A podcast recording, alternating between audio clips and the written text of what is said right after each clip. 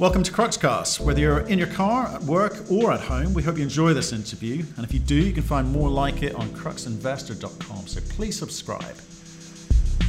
We got up earlier today with Sandeep Singh. He's the president and CEO of Osisko Gold Royalties. And we talked to him about learning from the past and a pure play royalty strategy going forward, and perhaps letting the portfolio do the heavy lifting. If you want our thoughts and opinions on that conversation, the topics discussed, Sandeep himself, and indeed the company, you can find that at cruxinvestor.com forward slash club, where you can also find detailed company reports and analysis. There's commentary from experts from around the world on a variety of companies and commodities, including royalties. We've got training courses on there to help you with your diligence process We've got uh, summaries of other interviews that we've done just to save you some time. In fact, all of our interviews to save you some time because we know you're busy people. And if you want to join a thriving community of investors sharing their thoughts and ideas with each other in a nice, friendly, and safe environment, free from judgment, trolling, and abuse, join them at cruxinvestor.com forward slash club. Sandeep, how are you, sir? I'm good, Matt. How are you? I am magnificent. Had a great weekend, and the sun is out. The spring is here. It's all good yeah, people are feeling a little bit better. Hopefully, it's uh, hopefully the path is clearer here in front of us. Yeah, the path is clear to that beach behind you. That's that's where I hope the path the path is clear to. Yeah, that's clearly a pre pre COVID COVID scene and using it as inspiration. it's it's like that feng shui moment. You have around offices. Trying to will it into existence. Yeah, it'll happen. We'll we'll we'll get there. Hey, well, um, so how's how's life with you? You've been uh, busy.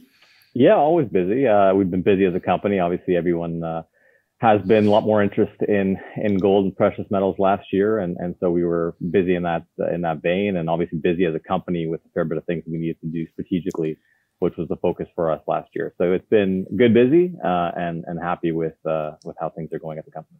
Turnaround year. Is that what it was? A reset, a, a reset year. 2020 reset. was a reset year. Yeah. No, we we had a uh, okay. kind of inward facing. Um, you know, we had some things to do internally to to finish a, a transaction that we had started at the fall of uh, in the fall of 2019, uh, and uh, feel like we created a lot of value. Not not only feel like we created a lot of value. It's it's on the tape. You can look at it. But that was uh, that was a key part of 2020 for us. We were all, we were also reshaping the team, which I was part of, uh, coming in as as president in January of 2020 and then taking over the, the CEO role from Sean and, and, later in the year. So it was a busy year. Cool. Is a, a, quick way to summarize it. Okay. Well, well, let's talk about reset year in a second. But first of all, give us that one minute overview of what your business is, and I'll pick up from there. Sure. Uh, we are Osisko Gold Royalties, uh, traded in Toronto and the NYSE under the ticker OR. Uh, currently, the fourth largest uh, precious metal royalty company in the space, with a roughly 2 billion US market cap. Um, 17 producing assets currently that underpin our guidance of uh, the midpoint of our guidance, which is 80,000 ounces of GEOs, uh, gold equivalent ounces. That's how we refer to our production. Um, importantly, that's production in uh, largely the Americas, North America, the Americas, with strong operating partners, uh, some of the best in the sector. Um, and uh, and a lot of growth that we paid for uh, in a down market. A lot of growth that we paid for uh, in the last, you know, the years preceding 2020 when gold was 12 to 1300 dollars an ounce. It's now kind of coming into our portfolio. So good production, diversified in good, good jurisdictions, a lot of growth on the come, and uh, quite liquid as a royalty company uh, or as a company. Uh, we trade a lot of shares on a relative basis to our peers. Um, and all that, uh, I think we, for all that, we provide one of the cheapest entry points into the royalty space. Cool. Okay. Well, let's talk. Let's talk about that. So, we've had a lot of questions sent in, a lot, lot of um, thoughts uh, about Osisko. Certainly, one of the better known, for sure. You've had uh, people are people know your company. That's always a good start.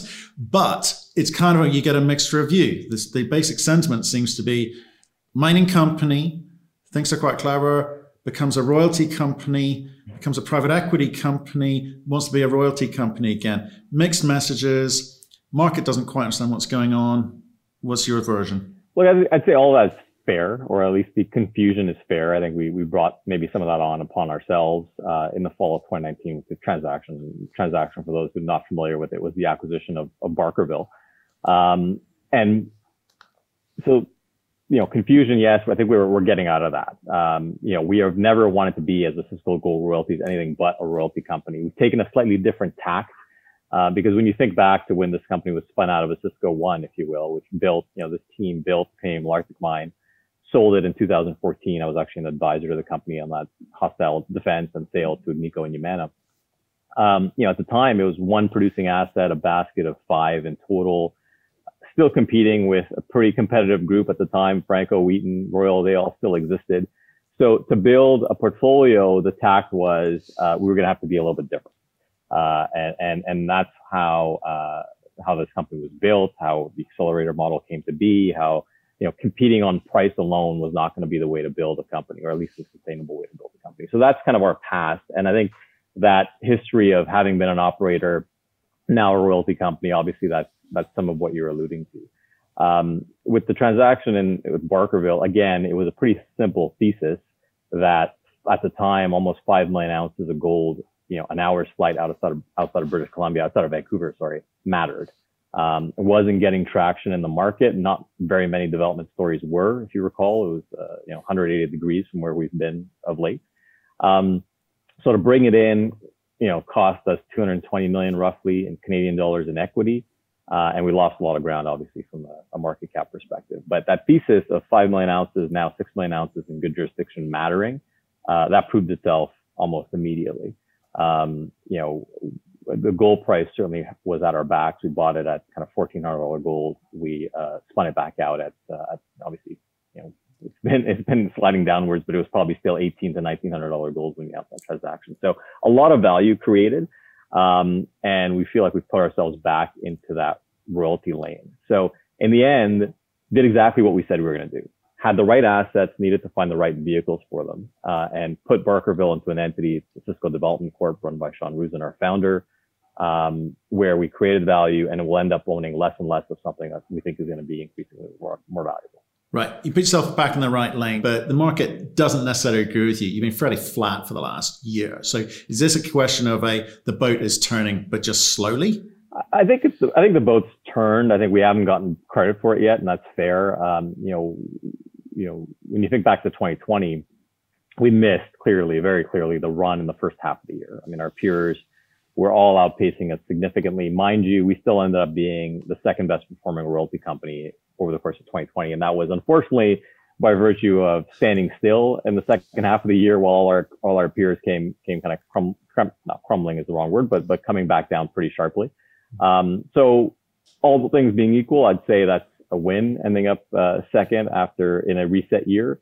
Uh, but we created that value. We certainly haven't seen it yet. I'd say shareholders get it. Uh, I'd remind you that we announced that transaction in October, closed in December. Basically, the simplification of the royalty business the separation of church and state, as, as, as we call it, uh, all of that into a down market. Um, despite that, you know, Sean at Osisko Development was able to raise $250 million in aggregate to fund that business to advance it and, and create value for us, which is no small feat. Um, and uh, there's been a lot of positive catalysts on the Osisko royalty side as well. So I think we're set up um, and certainly think there's a lot of value to go get. And hopefully in a slightly better gold backdrop, we'll be able to go get it. Yeah, I mean, I hope the market does pick up. I guess there's a little bit of the precious metal uh, market has fallen away, and it's not a case of last man standing wins because that's that's not brilliant for shareholders. So, tell tell me more about the things that you are implementing or have implemented that people should be paying attention to, which is going to turn this boat around in 2021. Sure, and and maybe just quickly on your point there. I mean, yeah, momentum matters in, in all facets of life, and the gold sector is no no different. So I think we are we are facing that. But I think even there, as a royalty company, you know, we can work in all parts of the cycle. So just before I answer your question, I mean, if, if things continue to, to, to kind of stagnate from a gold price perspective, which they could for a little while, um, you know, we'll be able to do more transactions or we'll be able to do better transactions. We'll be able to deploy better capital out there, get better deals. When things turn back around, we have a lot of production that benefits from it, a lot of development assets that people are, are progressing that benefit from a better gold price environment. So we think we have a model that works uh, in all sides of the, the cycle. In terms of your specific question, what are we doing? What have we done? Again, you know, our um, our our baseline's kind of been set. Our, our, our, investments were done in a, in a down market. So now we're benefiting from them. So a lot of what's happening to us from a positive catalyst perspective is what our operating partners are doing. So we've had some tremendous um, catalysts and we'll continue to, you know, we start the year, I guess it's, it's end of March now, so it's not the start of the year, but we're at the point of the, of our life cycle where I can genuinely say to you that our top three, our most valuable producing royalties, our, our top three producing royalties, all get better this year. One is Canadian Malartic, where uh, I'm sure you've followed, followed the underground story there of Agnico and Yamana. They've announced that construction decision. That's at least a doubling of the life and, and beyond. You know, we had a flagship asset that was coming off at the end of this decade. It's now been pushed off to 2039 plus with a lot of upside left in the current resource and in that uh, land package. So that is you know, a, massive um, catalyst for us. It was already the highest value royalty in the entire sector, just based on the open pit, and it's just essentially doubled in value. So that's um, I don't think there's any other royalty company that can say that their flagship asset has gotten twice as good this year. If you look at assets like Eagle for us in uh, the Yukon, which is run by Victoria Gold, they commissioned themselves last year. They're going through uh, ramp up uh, and have guided towards a pretty significant uplift for us, almost a doubling of ounces versus what we got from them last year. Mantos is another one uh, where we had all the silver off that mine in Chile. They're going through an expansion uh, that will tie in at the end of this year, and our ounces will grow pretty significantly uh, off the back of that. So that's at the top of the ledger. If you work all the way down, uh, our producing assets are generally outperforming. Um, you know, we're getting a lot of money spent on our grounds and a lot of positive catalysts. You know, mine life replacement, uh, mine extensions, mine expansions, uh, and new discoveries uh, kind of throughout the portfolio wherever you look. You mentioned something earlier, which I want to come back on, which was you know the the, the thesis around Barkerville at the time. Were you, were you part of that decision making process? I was, I was as an advisor, and I guess you know what I'd say, and just to take a step back, you know, for some that, that don't know me, don't know the company, new to the role, but not new to the company is the way I describe myself. So I've been advising the Osisko group of companies for the last 15 years of my mining banking career. Uh, you know, helped Sean finance Malartic build, help him on help him on defense, as I mentioned earlier, uh, and I've been behind the scenes and putting most of the assets into this company uh, since it was spun out. It was IPO'd in 2014 for good and bad. So I can't disassociate myself from any of it. And again, the logic was sound. Um, you know, more of a more of a shock to the shoulder base than I think any of us expected. Um, you'll have to remember that at the time, you know, everyone in the royalty space was doing a little bit, some, little bit, we're doing different things for growth. There weren't a lot of transactions being announced at that point in the cycle. Franco was doing oil and gas deals for growth. Um, Wheaton had gone into cobalt. Royal Gold had gone into copper in Botswana. Um, so everyone was looking to add growth in different ways. Sandstorm had picked up Hod Maden years prior. Uh, for us, you know, a small transaction relative to our size in Canada for a large asset that we said we were going to turn into something uh, that, that fit our model. We didn't think it was too big of a departure. But again, we can, you know, you can't fight City Hall. Uh, the messaging could have been better. Um, and uh, ultimately, we reacted to what our shareholders wanted us to do, and, and, and we created value. We didn't exaggerate. We, we took our time owned it for less than a year, and, and a year later, I think we're far better off than we were at that point in time from a value perspective. And I'm just intrigued about what you've learned. You're a relatively young guy, okay? And I, I, I get you're, you're rated on the street, uh, you know, as a financier and so forth, and you've been involved with the company in one way, shape, or form for a long time. But and I and also I appreciate you may not have been driving the bus, but you're part of that discussion. So your takeaways personally are what? Stick with the knitting or just time it right. You talk about better communication. Is it? It can't be just about better communication. It could be more fundamental well, than that. Partly, well, it is more fundamental than that. So I don't want to kind of uh, dismiss it. I think it's fair to say that simplicity matters in the royalty sector, especially. It probably does everywhere, but especially in the royalty sector, it matters. Um, you know, so and I'll, I'll, say this now, having been marketing the company for a year and a half, or almost, almost um, you know, we like to think that there's all this value and that people should take the time to to focus on it and do the work to figure it out. But the world just doesn't work that way. There's not enough hours in the day. If you describe yourself or you portray yourself as something that people find confusing, even if you don't, it's easy to move on to something else. And that's what we found in the first half of last year was at the time when all that money was coming back into the sector, coming into the sector maybe for the first time, we looked too complex. Uh, people didn't know what to make of us, and so they they moved on back, uh, moved on past. I think uh, we laid a lot of good groundwork with those same people last year. We did exactly what we said we were going to do. Um, and hopefully, when that money comes back into the sector, we'll be able to get a disproportionate share of it. It's interesting. We spoke with Sandstorm recently, and they had a similar scenario. They, they did a deal in Turkey that people didn't understand the, the structure thereof and got confused. And I think it hit, it hit them for six. Or sorry, it's a, British phrase here. It it, uh, it it hurt them. Let, let, me put it like yeah, that. No, no, right? I understand. I understood the cricket term. okay, big fan. Um, so we, you know, we we we spoke to them and we tried to sort of, you know, get get under the hood there a bit, sort of understand why they did it, and they've they've had to kind of slightly backtrack that thing, and and it's, it's harmed them a little bit in terms of valuation for sure.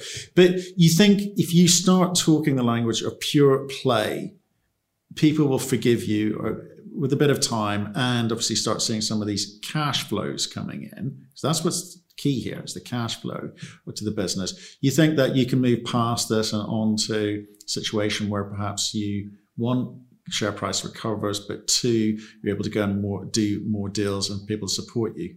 I absolutely think so. I mean, I think that's already happening. Our shareholder base gets it. We had we obviously had some churn. Uh, you know, some people that that didn't buy into the transaction left uh, immediately. They left in a you know disorganized fashion. It caused quite a bit of a headwind. But we rebuilt that over the course of last year. And I feel like we absolutely have rebuilt it. The shareholders that are in the company now, they get it. They understand the value proposition.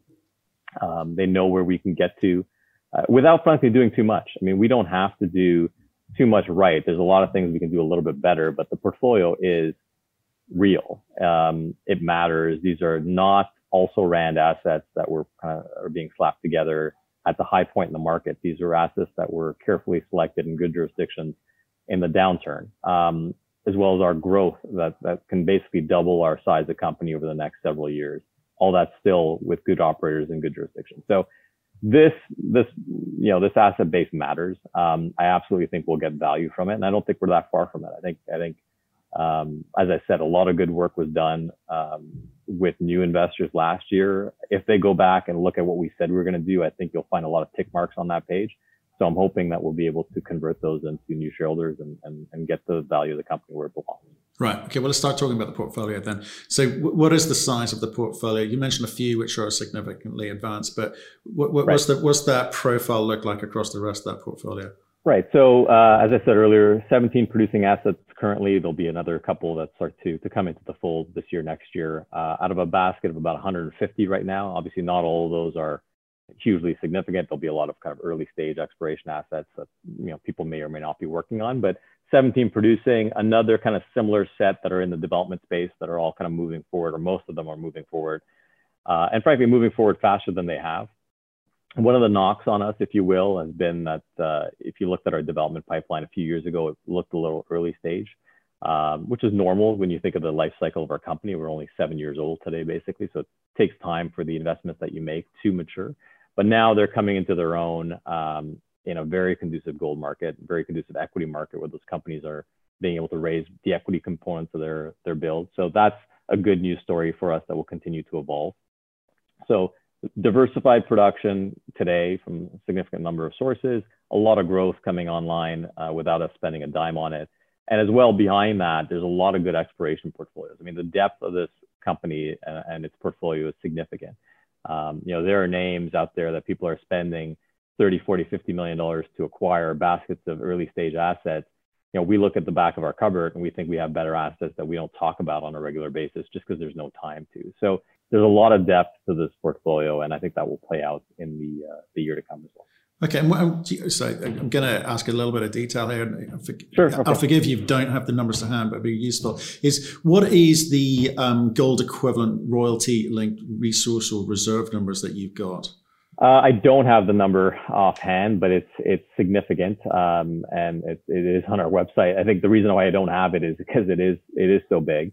Uh, I mean, there's there's our producing assets and all. We have some pretty chunky development assets, uh, some of which are not you know are not in a straight line to production, but they're they're there and they're real and they're being pushed forward by real assets. So we don't I don't try to throw a, a total resource number at people because it can sometimes be misleading uh, if those okay. assets are not moving forward. Let's ask it another way. You've got 17 cash sure. flowing, but this year, how many? Right. Okay, so um, how many stock exchange compliant 43101s or JORC if you've got Aussie stuff, um, uh, reserve or resource estimates um, directly on royalty claims?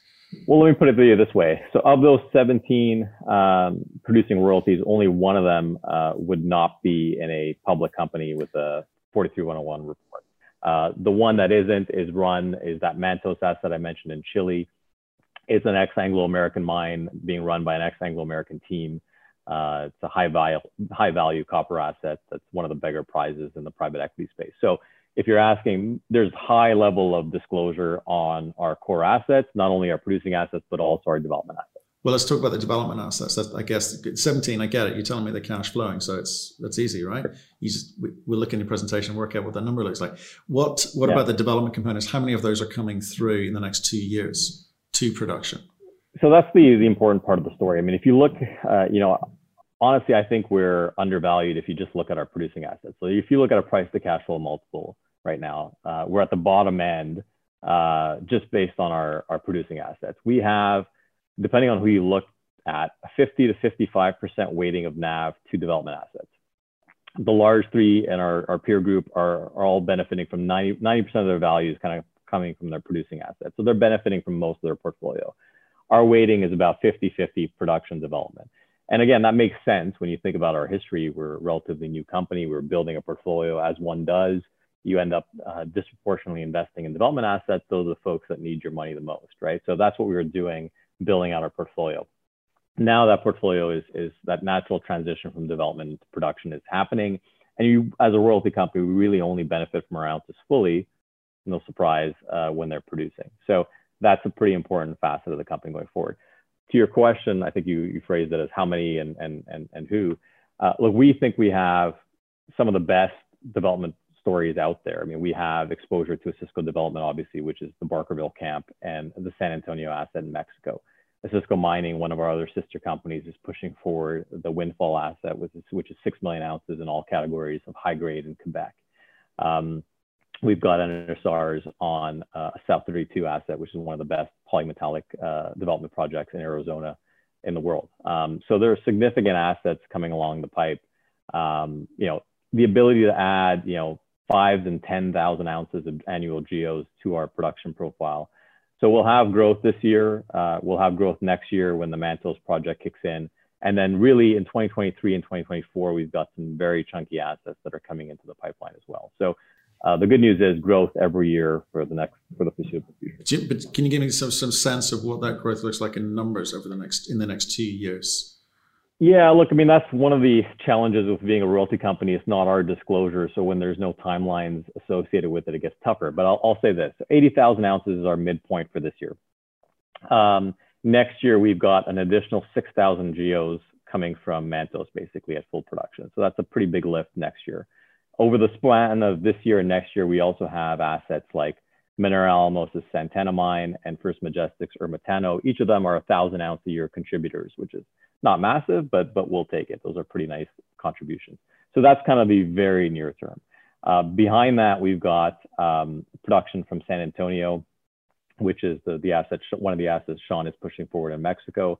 That can give us, uh, based on their guidance, 9,000 ounces a year of production. Um, you know, somewhere between 2023 and 2024. It's permitting dependent in Mexico. Obviously, things have hit a bit of a backlog in Mexico due to COVID, but that's that's just kind of process. Um, you look at assets like uh, Barkerville and Windfall, or Barkerville, let's start with that. That's another nine to 10,000 ounces a year. Probably can hit some of 2023, but but more significantly in 2024. Windfall, similar story with about 6,000 ounces there. So those are chunky assets, all well financed, all being pushed forward. Uh, it's never as fast as you like, but uh, we'll take it. And, and frankly, uh, it's it's not that far away either. Right. So, so, have you got a sense, or I don't know how you measure these things, but how many meters are being drilled across all of those all of those projects? We do, and we do track it. And so, and that's another important facet of the company. So in 2017, 18, and 19, we had a million meters a year drilled on our royalty grounds that our shareholders didn't pay for in 2019, it's important to point out that half, more than half of that was on our producing ground. So where the impact of any new ounces is more immediate, more impactful. Um, we're still summing that up, uh, tallying it all for 2020 based on the, last few uh, out, you know, outputs that are coming out. And we expect that number to have grown in 2020. Based on guidance that we've seen so far, we expect it to grow again in 2021. So pretty important facet of the company. Uh, our grounds, especially in Canada, you'd imagine they're big prospective land packages in good jurisdictions. They're always going to get that exploration dollar. So we've always had it, but uh, we expect it to intensify um, uh, in the years to come as you know miners are looking to stay true to that free cash flow mantra that, that they've been on. And if you want to stay true to that, the best place you can invest dollars is on your existing asset base. So, so what's the number per year going forward? Is it a million roughly per year? Well, it, dep- it depends on our on our partners. Obviously, sure. we're not drilling it, but uh, I'd expect it to be higher than a million meters. I mean, we got a million meters drilled in 2019. Uh, if you're looking around, uh, you know, there's hardly any drill rigs to find, and our assets are getting a lot of work done on them. You know, a few examples. I mean, the Malartic story is growing in leaps and bounds. This year alone, East Gouldie, which is the high grade portion of that mine, where 70% of the ounces from the underground are, are derived, we have a 5% royalty on it. This year alone, um, they're putting 80% of the drilling that's gone into it historically. So almost doubling the amount of drilling that's gone into that asset historically in one year alone. Uh, Alamos Gold, we have a royalty on the Island Mine in Ontario. They grew resources when they, uh, reserves and resources grew reserves by 8%, resources by 40% when they last came out with their numbers in February, I believe it was, or maybe it was March and they've put in uh, a, a, plan into place to spend about 25 million US, if I remember correctly, on that asset just this year. So a lot of drilling on our ground. And I think one of the things to point out, Matt, is you know, as a royalty company, that's really the the, the torque of a royalty company. That's why some of our peers can trade at the multiples they, they have historically is uh, there's always a, an asset coming along that's getting better. There's always a mine life that's being extended. There's always a new discovery somewhere and we really haven't had the benefit of that as a royalty company being so new you know when you when you take on new exposure to an asset you basically pay for some version of what that asset is right some negotiated version of what that asset is and only thereafter as time passes and more work is done on that ground we benefit disproportionately as a royalty company because we don't have any defining costs or extraction costs after we've put on our exposure and so we're now into the phase of our company being a little bit more mature uh, being more advanced than we have been in the past that we're getting the benefit of that and we're seeing it across the, the board in our portfolio. So, talking of keeping the message simple, which is what you want to do, you want to get, make it sure. simpler for people to understand the story. Are you going to be doing many new deals this year, or is it time to just sit back and see what your portfolio can do for you? Well, the good news is we don't have to. The good news is we can afford to be disciplined, I think, more than anybody else in the sector for a variety of reasons. One is um, we deserve a better fate, we think, in our minds at least. Uh, so we're going to focus on getting the value out of our existing portfolio.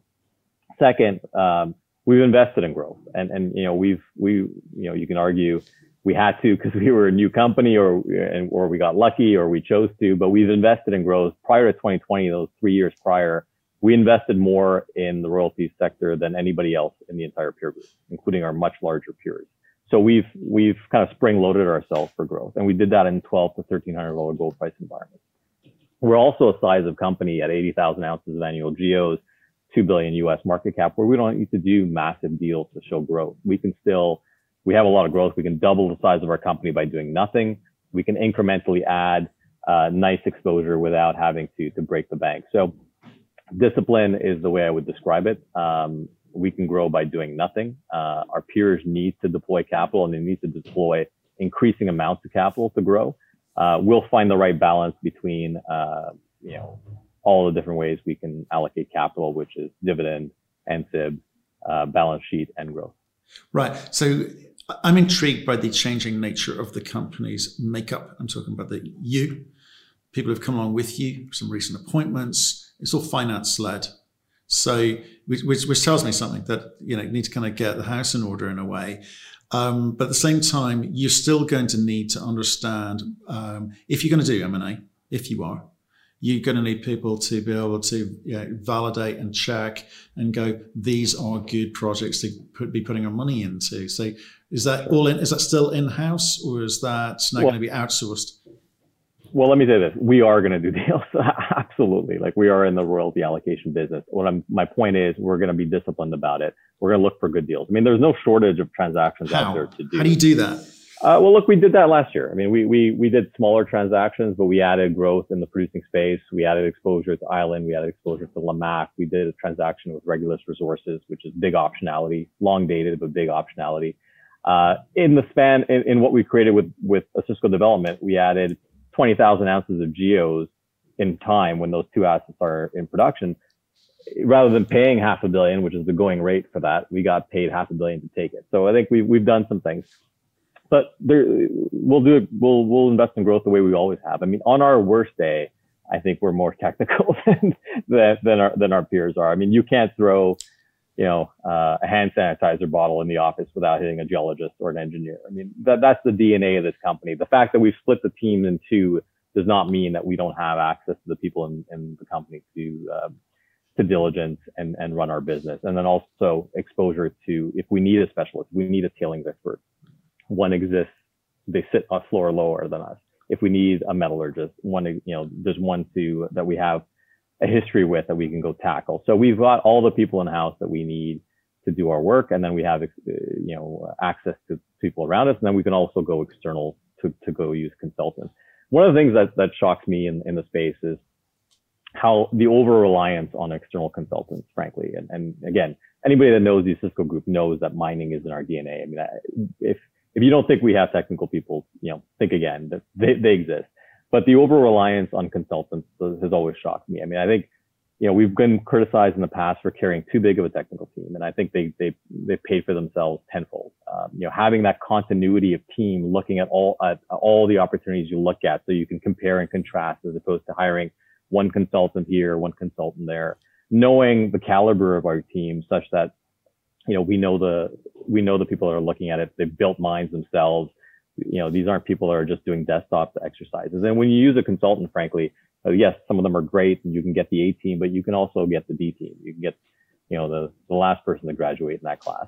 Um, and, and when you look at it today, I mean, um, with how hot the sector is, the, the intensity of projects moving forward, know, these consultant firms are the, the first people to get poached in terms of, of their people, and they're moving back into interest industry in pretty significant ways. So, um, no, we've got all the folks we need in house. We prefer to keep them in house or close to us.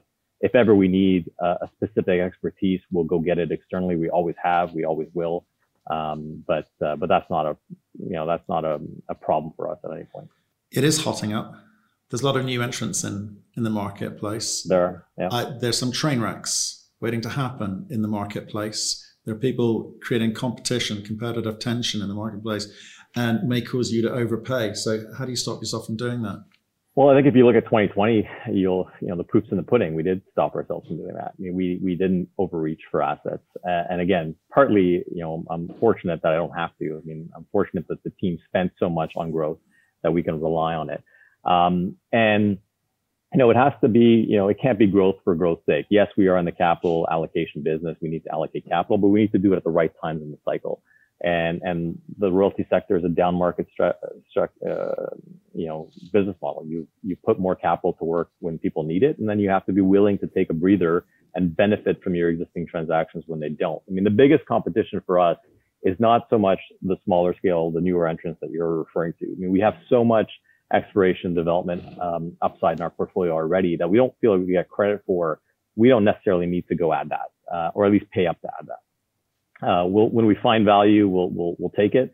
Uh, frankly, we don't participate in too many auctions for early stage assets. If we tack on early stage exposure, it usually comes through our technical trap lines. Back to the earlier comment. I mean, we have got so many geologists that have kicked rocks around the world um, if they've got a geologist buddy that finds something, we're liable to get the first call. So that's how we pack, we, we tackle the, the back end or the early stage portion of our portfolio. The competition really is from equity and, and debt markets. It's, you know, because the bigger players, the people that can deploy real sums of capital is the same, really, it has been the same for some time. So what you're competing with is equity and debt markets. And that's frankly completely normal. That's, that's what happens in these points in the cycle. So you have to be willing to bide your time uh, and uh, there's certainly a lot of opportunities out there. Certainly a lot of people wanting to sell streams and royalties. That doesn't mean we should be there, you know, um, to catch some of those babies. So uh, I think it just comes back to, to balance. Yeah, cash is cash. And there are lots of options in a market like this for companies for sure. Do you think that's uh, going to change the, the, the, shape of royalty companies going forward? Are you going to have to think of new ways of competing? Well, we, we, we've always had newer ways of competing. so sometimes it's worked, sometimes it hasn't, Matt. So I think for us, you know, we, we're happy with where we are today. There's a lot of value in the portfolio. Um, and we want to stay in that lane. It's, it's taken a good amount of work to get us back in there. Uh, so don't, don't try to tempt me too much, Matt. Um, but, uh, the truth is, you know, there's always ways to allocate capital in this business. It's a capital intensive business. There's always new stories as the gold price picks up, you know, certain, certain, you know, new projects get greenlit. So we're always going to find, uh, opportunities to deploy our capital. They just have to be the right ones for us. Okay. Let's talk about cash flow. What's your cash flow now and what's the growth profile look like? Sure. So at uh, 80,000 ounces this year of GEOs, if you take a current gold price assumption uh, at 97% margin, mind you, because we have more free ounces than cheap ounces, more royalties and streams, that should spit out about US 130, 135 million uh, of cash margin to us. Um, and from that, we pay our dividend, we run our business, and everything else is discretionary for growth. Um, and as I said, we've got growth assets. So another 6,000 ounces coming from Mantos alone next year. Uh, other things that are coming down the pipe. So, excuse me. Um, so, uh, the point is better than, uh, peer average growth for the next, you know, uh, next four, five, six years. What does that look like in terms of reserves only basis versus resource? And what I'm trying to work out is how much are you attributing towards yep. exploration? So maybe I'll answer that differently because again, I don't have that number at my fingertips. But the point is, our producing assets are growing on a reserves only basis. They're also growing on a reserve on a resource basis, but the reserves underpinning our assets are also being extended significantly, grown and extended significantly. So our our production base um, is very sound. I mean, when you look at when you think about it, and it's not it's not rocket science. When you think about Malartic, in terms of what's happened there on the underground, that's that goes straight to the bottom line. Um, Eagle is a brand new mine. It's just started, just commissioned last year. It has a full mine life ahead of it. Mantos, our project there, has a production profile out to 2035. Uh, you know, Island is growing in leaps and bounds. Uh, the work that Eldorado has been doing at Lamaque is growing. They've added uh, ground around them. All that's on our royalty grounds as well. So when you look at the portfolio, there really aren't any short mine lives if that's what you're driving at. And then on the resource side, obviously in this gold price environment, there's a lot of uh, a lot of upside there as well. I wasn't driving at that. I was trying to drive at how much of you attributing to you know long long lead items like exploration, but I can drive at uh, I can drive no, no. now. So sorry, let me, let me let me let me let me uh, let me actually answer your question then. No, look, that's those are ounces that exist. Right. Those are ounces that are on the books now in the reserve category. The growth is coming off of reserves and resources, obviously but uh, but those are all real ounces uh, that exist today. The, okay. The, you know, the up, the upside would come thereafter. Right. So now they drive at the thing that that then, which is what is the duration of that cash flow? Again, you know, reserve versus versus resource. Yeah, look, I mean, I'd say there's very few short mine life assets in our portfolio, so we don't see longevity being an issue uh, at any point. We've got 10 plus year mine life in all our core assets, probably closer to 15 on our core assets. Malartic is is circa 20 and it's growing in, in significant ways. So uh, no, we've got uh, we think mine life exposure that matches the big three in the space, kind of you know on a reserve basis around 15, 14, 15 year mine life. The resources are all uh, additional upside to that. And we'll, again, I'd say you know we're on some pretty important overall to the sector land packages. Um, they're always going to get that disproportionate exploration dollar. Um, and so the upside beyond what's currently on the books is pretty significant. Okay, let's talk about organic growth. And this is a tough one because you know you provide royalties and, and, some streams, but you don't really have a say in what the company does or how it reports or what it focuses on at any one time. It's it's you are informed, but at the same time you can't give guidance on, on, their behalf. Although some do try. Believe me, that's what I've learned over the last two weeks. I, in fact, it's been, I've been it's been lucky enough to actually inform the company of what they're going, how many ounces they're going to be producing. Yeah, we, it's, it's good news. We, right? we, we, we, try not to, but uh, it happens. It happens. Like, um, let's, so let's talk about organic then. Um, you know, so I mean, it's a young-ish company. I don't think you're going to be able to claim that for too much longer, even though you're new. Is you know what is the organic track record here? you know?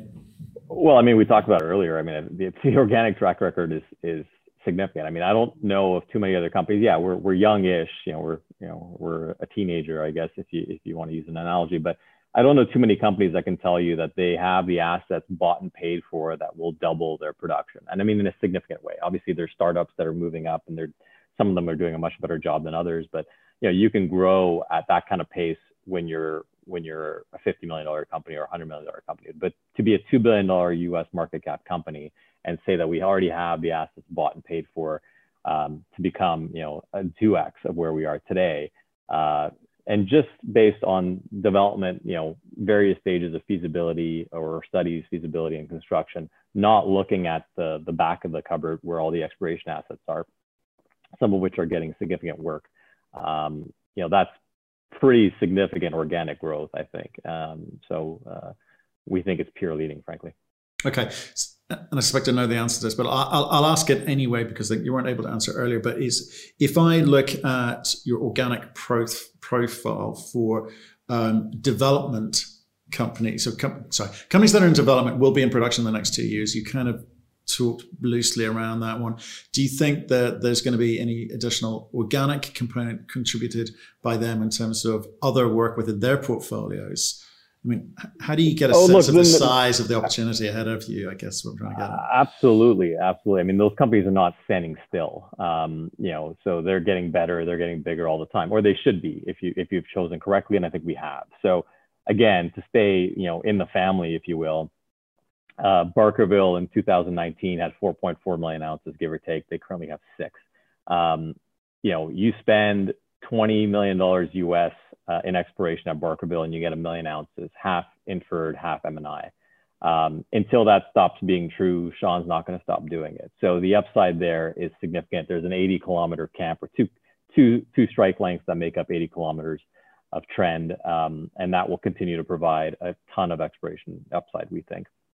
At Osisko Mining, again, the family in Quebec now, high grade in Quebec, that's at 6 million ounces uh, and, and, and every drill hole adds. So the point is our, our development assets are growing all the time. I think the growth there is nice. You know, we'd like them to continue to grow. The most important thing they can do for us is get into production because they already have long mine lives. Uh, obviously, we expect them to continue to add to that, maybe get bigger from a throughput perspective. But the the biggest component uh, that that can of value that that can derive is just getting into production because we just don't get real value for development assets until they're producing. Right. Okay. I mean, I had a bunch of questions around that, but I think that we'd be saying the same thing. We'd end up talking sure. about the same same stuff, but I'll leave it. So, looking at um, produ- producing assets, the organic component, which we, we, kind of danced around there, I think, as well, uh, and trans yeah. transactions, we, we talked about loosely. Do you have a, a view in your head about 2021 as a percentage of your value, what that looks like today, and what you want it to look like at the end of the year? If you had to break it down. Uh, how, how, much we might spend this year, you mean? No, no. This is specifically about right today. You're undervalued against your peers. You've told me that. And yeah. I think, well done. You need to say that. You've done it. Yeah. But therefore, you've got a view today of where you think that value lies within the portfolio of companies. So, what do you think? Do you think that at the end of this year that will look pretty much the same, or do you think that you are going to try and shape uh, it differently and try and maybe create more value from sort of the rest of the portfolio? Look, I think the portfolio, I mean, the biggest thing, honestly, I can do or we can do as a group is to get out of the way of the portfolio and let it speak for itself. I mean, you know, Malartic, you know, the fact that we're still trading at the same share price as we were before the Malartic uh, expansion, not expansion, underground uh, construction was announced is, is, a bit of a farce. so, um, you know, that that's a huge amount of value um, the fact that we we're trading just based on, I mean, you can zero. Uh, we own a billion dollars of equity, by the way. We didn't talk about. You could zero that out entirely, and we still, because I, as I mentioned earlier, we're still trading at the lowest price to cash flow metric in our peer group. All that is is current operating assets and current market cap. So um, that ignores that 50% development weighting. It ignores a billion dollars of equity. So I think, you know, who's to say where that value will come from? But our point is we want to unlock it, um, and I think we're on the right path to doing that. Well, tell me how. Tell me how, because we, have talked about a bunch of stuff, and if I'm listening yeah. as, a, as a retail family office here, I'm trying to break it down in terms of what you, the new guy here, and it's October, it's still newish, uh, yeah. is actually going to do, and when those things start to take hold and t- take effect, and actually just change that course more significantly. I need an inflection point. It, no, it's funny, and and you know you you're right. Inflection point is an interesting question to ask and, and a way to phrase it because I don't think there is necessarily an inflection point needed. uh, which is a bit of a weird thing to say. You know, I expect all this value without doing something, you know, significantly different. And, and the reason for that is I think we did that, we had that inflection point in October. Uh, you know, we spent all year with this cloud above us, which was, um, you know, the company's a hybrid. Uh, there's capex risk, there's opex risk because they're going to go build uh, Barkerville because Sean is at heart a miner and he loves the asset and he's going to do it. And it doesn't matter what he or Sandeep say, that's what's going to happen. Um, and the way we resolve that is, um, you know, now the answer is Sean is a great mine builder and he is going to build it and he's going to build it here and he's going to finance it here. So I think that was the massive catalyst. Um, anyone who's looking at us now should not hopefully see complexity. They should see uh, a significant royalty company with royalty assets that matter, a lot of growth that's paid for royalties and streams. And by the way, we own a billion dollars of equities in other public companies, and we will take money off the table and reallocate it towards our royalty business. To me, that's not overly complicated. I think, you know, the passage of a little bit more time convincing people that need further convincing that that's the case, uh, staying on point and on message, maybe taking some money off the table as a last proof of concept that we are uh, uh, money off the table. I mean, on on on that equity book, on Osisko development in particular, um, and proving that we have separated that church and state is really the only thing left to do. And and outside of that, I think the royalty portfolio will provide the catalyst on its own because it is. You know, we we cannot direct that portfolio. We've built one that matters. It's important. It's good assets, good operators. Uh, letting them do their work and benefiting from it. That's uh, that's what's going to unlock this value. And then if we can add to that incrementally, which I think we will uh, on external growth, great. But um, we don't need to uh, to get to where we think we're going. But isn't that part of the problem, that separation of church and state for you guys? Because having been miners, got into the royalty gig, done a few, took a few wrong turns along the way, and you're, you're trying to talk to me about this pure play message, this cleaner communication in the marketplace. Wouldn't it be better for you if you did take or take away that relationship or perceive you know relationship with the mining component and you know cash in some of uh, that those equities?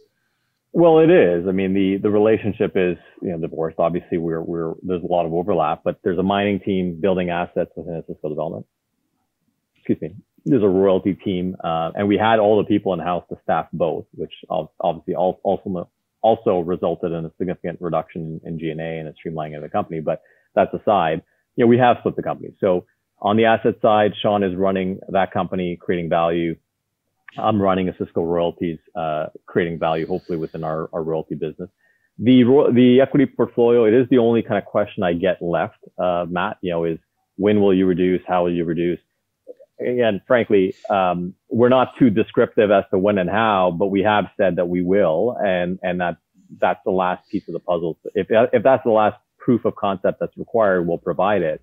But ultimately, again, you can zero that out, and we're still trading cheaply. So I see that as an asset. I don't see that as a, any kind of liability. But I, I, do, and I do want to talk about multiples and so forth, and whether the rest of the industry is, is being valued. I, I, do, but I just want to yeah. deal with this some more because sure. the there's a kind of muddying of I get that you've separated out and Sean's gone to do mining and you're you're in charge here on the royalty bit, but in people's minds, the perception, the optics in the marketplace is that it is the same thing. You're using some of the same people, and therefore the decision making becomes grey and not clear and not concise as you want to be with the marketplace.